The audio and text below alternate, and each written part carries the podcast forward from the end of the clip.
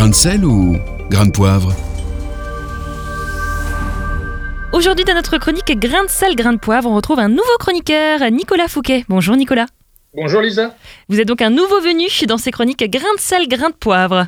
Et oui, comment ne pas participer à cette rubrique alors même que je travaille pour euh, l'ONG protestante de solidarité Le Sel Le nom de la chronique me prédestinait à y collaborer.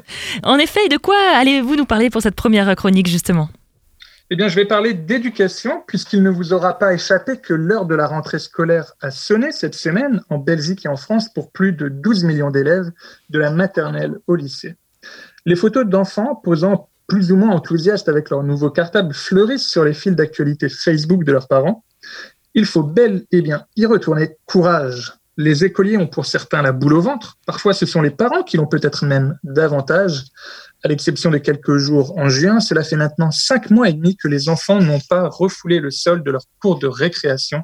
Une éternité. Et cette rentrée s'annonce forcément particulière, Nicolas, avec la crise du Covid-19. Effectivement, une rentrée scolaire est toujours quelque chose de spécial. Néanmoins, cette année n'a clairement rien à voir avec les précédentes en raison de la situation sanitaire que l'on connaît. Aux côtés de la trousse et des cahiers, le masque s'impose aujourd'hui comme l'accessoire indispensable de cette rentrée 2020. En effet, le port du masque a été rendu obligatoire dès le collège pour les élèves âgés de plus de 11 ans.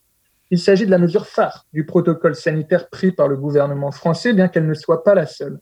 Ces nombreuses consignes ne sont pas toujours bien claires, pas toujours simples à mettre en œuvre non plus, et la situation actuelle peut être source d'anxiété pour beaucoup. Et l'aspect sanitaire n'est pas le seul enjeu de cette rentrée scolaire, Nicolas. Le confinement a aggravé les différences de niveau entre les élèves et il a engendré des décrochages scolaires. Selon le ministère de l'Éducation, environ 5% des élèves avaient totalement coupé avec l'école. Cela représente un total d'environ 500 000 enfants qui auraient perdu le contact avec leurs enseignants. Il s'agit là d'une estimation approximative et générale, mais qui souligne que d'un point de vue éducatif, la crise sanitaire a engendré de nombreuses inégalités. Et cette situation est loin de ne concerner que la France et la Belgique.